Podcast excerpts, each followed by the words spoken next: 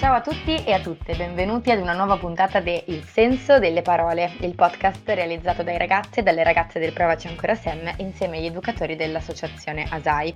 Quest'anno il filo conduttore dei lavori sono state proprio le parole, riscoperte nei loro suoni, nel loro uso, nel loro significato all'interno delle nostre storie quotidiane. Oggi affronteremo il tredicesimo obiettivo dell'Agenda 2030, ovvero come agire per il clima e come fermare il riscaldamento globale. Buon ascolto!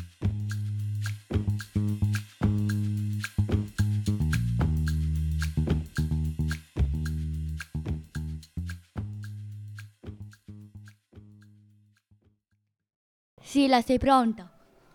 Sì, mamma, sto infilando gli stivali. La mamma la sta aspettando in auto insieme al fratellino Nathan. È domenica mattina e stanno andando a pranzo dai nonni. Sila sale di corsa e sistema la cintura di sicurezza. Eccomi, quanto ci mettiamo? Mettiti tranquilla, ci vorrà quasi un'ora. Hai portato il libro da leggere. Per raggiungere la cittadina dei nonni, Iqaluit, bisogna attraversare diversi chilometri di steppa. Sila e la sua famiglia sono Inuit e Iqaluit è la capitale del vastissimo territorio Inuit situato a nord del Canada. Ho voglia di vedere i nonni, mi mancano molto i loro racconti. Soprattutto la nonna, con la sua voce melodiosa, è bravissima a raccontare. È tanto brava che la comunità la invita a scuola una volta alla settimana per parlare della cultura del popolo Inuit, quando ancora era nomade. Gli Inuit hanno cominciato a vivere in abitazioni stabili solo 50 anni fa. Pian piano hanno abbandonato gli igloo, abitati durante l'inverno, e le tende di pelle che serviranno per gli spostamenti durante l'estate e la stagione di caccia. Quando arriva Sila, non può che travolgerla di domande. Nonna, com'era la vita allora? Beh, era molto più scomoda, certo, ma a me piaceva. Bisognava combattere contro tanti nemici, il freddo, la fame e le tempeste di neve. Per procurarci il cibo avevamo solo la caccia e la pesca, o la raccolta dei vari tipi di bacca. Imparavamo tutti a cacciare anche da piccoli. Ora la vita è più semplice. Possiamo comprare il cibo al supermarket. Le nostre case sono ben riscaldate, abbiamo la televisione e internet ma non abbiamo più quello stretto rapporto con la natura che hanno avuto i nostri antenati per secoli. È per questo che continui a raccontare le vecchie storie ai bambini? Certo, perché non dimentichino le nostre origini, la civiltà da cui siamo venuti e che continua ad appartenerci, anche se sta cambiando molto rapidamente. Interviene anche il nonno con un sospiro. Vedi, Sila, il riscaldamento globale sta mutando il nostro territorio non ci concede la possibilità di sopravvivere restando legati alle nostre radici e alle nostre tradizioni. La temperatura aumenta in tutto il pianeta, ma per noi la situazione è più difficile. Da un lato, nelle zone vicine ai poli il fenomeno è molto più veloce, tanto che non ci lascia il tempo di adattarci. Dall'altro, noi siamo legati, forse più di altri popoli, alle risorse del territorio in cui viviamo. Per nutrirci, utilizziamo soprattutto quello che regala la natura, se si ritirano i ghiacciai, se la stagione invernale diventa più corta, se diminuiscono gli animali che possiamo cacciare, si rompe l'equilibrio grazie al quale siamo sempre vissuti. E noi cosa possiamo fare, nonno? Possiamo far sentire la nostra voce. Dobbiamo tenere sotto controllo il cambiamento e far capire a tutta l'umanità quale rischio sta correndo il territorio artico. Ma attenzione, il nostro non è un discorso egoistico. Il ghiacciaio artico il condizionatore della Terra. Se si sciolgono i ghiacciai polari, le conseguenze saranno gravi per l'intero pianeta. Perciò è importante che tutto il mondo si impegni per l'ambiente, modificando i comportamenti nella vita quotidiana in ogni luogo. Noi Inuit viviamo prima degli altri effetti del cambiamento climatico e con la nostra esperienza possiamo essere una guida per il resto del pianeta, indicando anche la strada per uno stile di vita più sostenibile.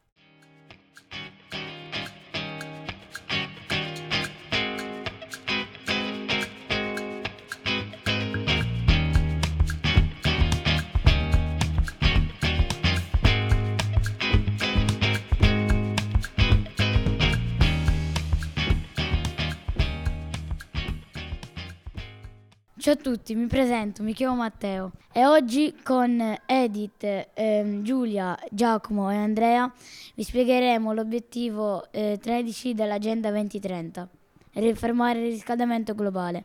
Adesso do la parola a Giulia. Per il nostro gruppo la parola responsabilità significa saper diffondere e applicare queste soluzioni che vi staremo per dire. Ridurre il numero di centrali nucleari e ridurre i conflitti tra gli stati. Questo è forse l'obiettivo più difficile da raggiungere per poter arrivare alla soluzione per fermare il riscaldamento globale. Però è anche una cosa molto importante da fare, perché le centrali nucleari sono molto pericolose, specialmente durante le guerre. Perché in questo momento eh, si sente molto parlare della guerra in Ucraina, ma in realtà ci sono altre potenze eh, in possesso di armi eh, terribili, come ad esempio la bomba ionica, che potrebbe distruggere mezza Africa semplicemente lanciata da un elicottero e eh, su una centrale nucleare causerebbe quasi il doppio dei danni, il che sarebbe molto pericoloso. Quindi, secondo me, bisognerebbe far sensibilizzare il governo anche su questo perché trovi una soluzione migliore dei mm, conflitti e delle guerre. Dobbiamo usare meno carta a scuola e a lavoro per diminuire la deforestazione. Dobbiamo diminuire l'uso della carta eh, per la deforestazione eh, perché si uccidono degli alberi e meno usarla al lavoro, a scuola e avere un tot di carta al mese. Comprare da agricoltori del, del luogo frutta e verdura e nel confezionare utilizzare imballaggi a basso impatto ambientale. Allora, questo obiettivo invece è molto più facile dei, degli altri da risolvere perché della carta c'è molto bisogno, mentre per questo è già più facile perché eh, semplicemente bisogna ridurre il consumo di imballaggi che si utilizzano per confezionare i prodotti, soprattutto frutta e verdura, quando si vendono, come ad esempio ci sono sempre le confezioni di plastica per le fragole, lamponi o altra frutta simile. Si potrebbe utilizzare come quasi per tutto il resto dei sacchetti di carta che inquinerebbero di meno. Bisognerebbe anche evitare di comprare regolarmente, come si fa soprattutto in estate, frutta e verdura eh, da altri luoghi, perché in estate eh, soprattutto eh, la frutta e la verdura che proviene dalle zone tropicali fa fruttare molto, però eh, appunto si consumano chili e chili di anidride carbonica solo per il trasporto e poi si confezionano anche e quindi a quel punto eh, si utilizzano altri chili di anidride carbonica per creare una confezione di plastica. Questo obiettivo è già più facile degli altri da raggiungere, come ho detto, e invito specialmente chi vende frutta e verdura a pensarci. Inserire più aree protette nelle foreste e organizzare delle squadre di antibracconaggio. Questo obiettivo è molto difficile invece da raggiungere perché purtroppo adesso il bracconaggio sta diventando pericoloso ed è più organizzato che negli ultimi anni. Mandano, eh, I bracconieri hanno veri e propri organizzazioni criminali e malavitose in tutto il mondo e si scambiano animali esotici da vendere che poi possono subire anche un destino orribile come essere impagliati. E questo riduce soprattutto la biodiversità e è un brutto problema. E eh, inserire più aree protette serve soprattutto per evitare questo e per evitare anche un po' la deforestazione perché nelle aree protette è vietata la deforestazione e anche tagliare gli alberi non malati.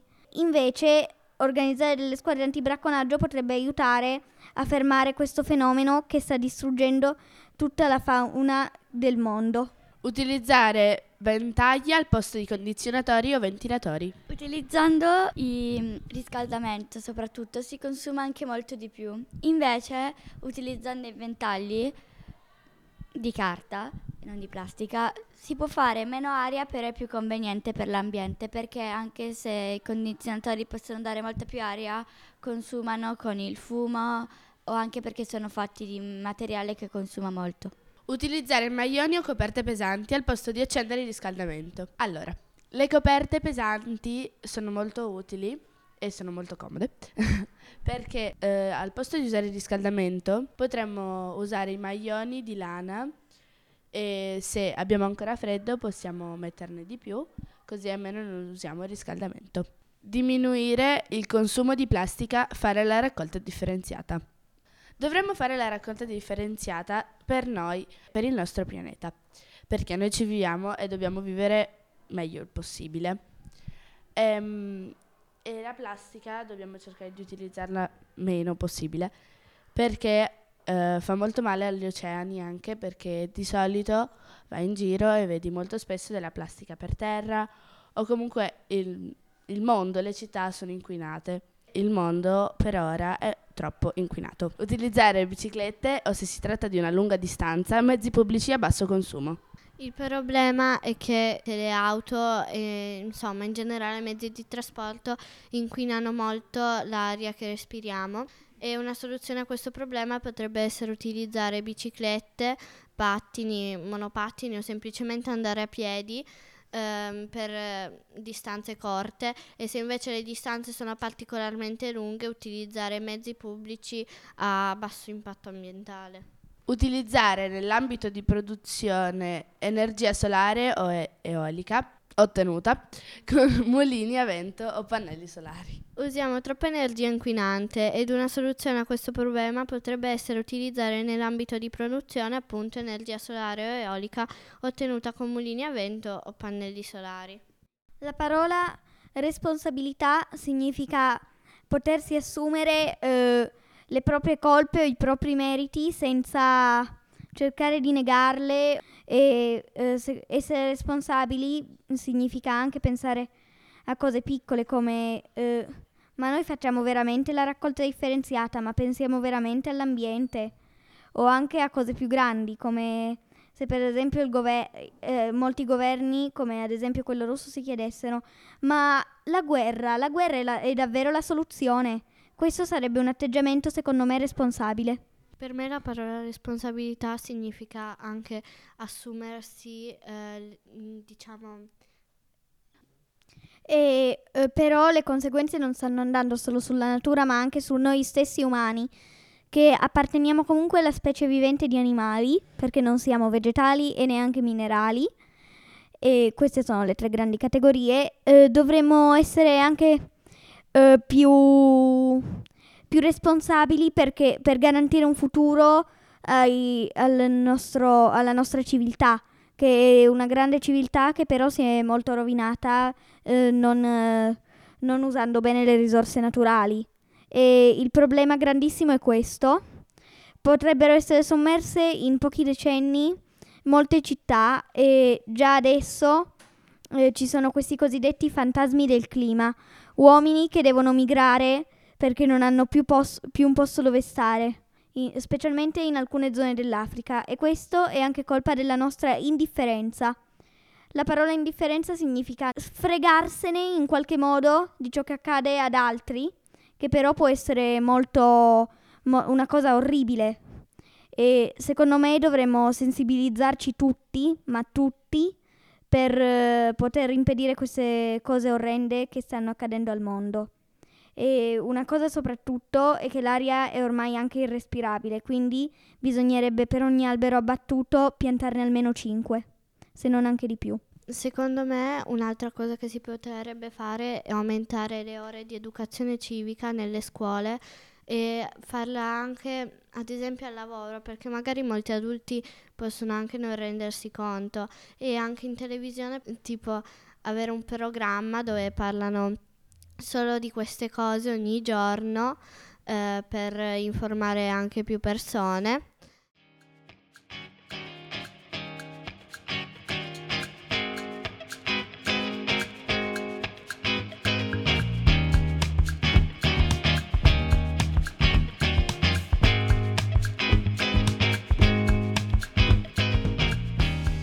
Eccoci arrivati alla fine di questa puntata. Vi ringraziamo per averci ascoltato e vi invitiamo come sempre a seguirci sui social e ovviamente sulle frequenze di Radio Linea 4. A presto!